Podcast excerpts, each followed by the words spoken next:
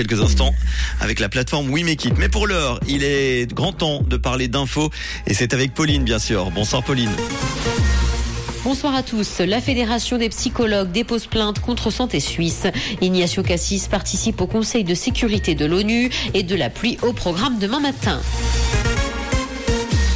La Fédération des psychologues dépose plainte contre Santé Suisse.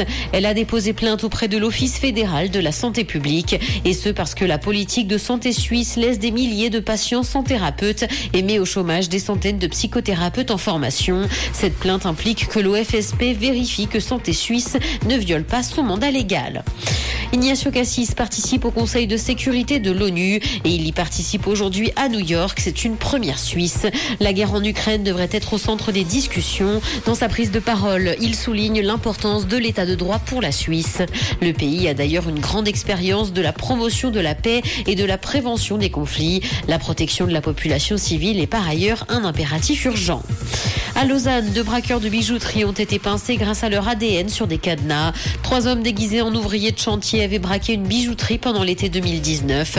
Ils avaient volé pour 400 000 francs de bijoux avant de prendre la fuite à vélo. Ces derniers étaient verrouillés avec des cadenas couverts de leur ADN. Ils ont été retrouvés par les enquêteurs.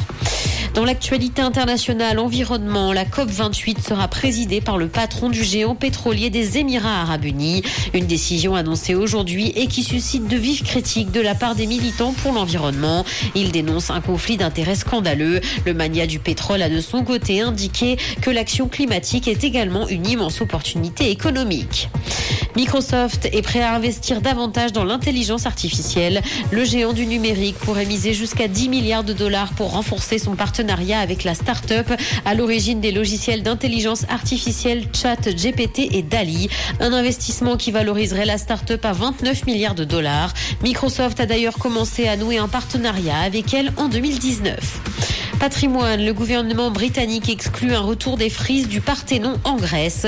Des rumeurs circulaient faisant état d'une négociation entre les deux pays et elles étaient infondées selon le ministre britannique de la Culture. Il a indiqué que le pays en avait pris soin pendant de nombreuses années et ne pense pas qu'elles devraient retourner dans leur pays d'origine. Londres a précisé que ces sculptures ont été acquises légalement en 1802 avant de revenir au British Museum.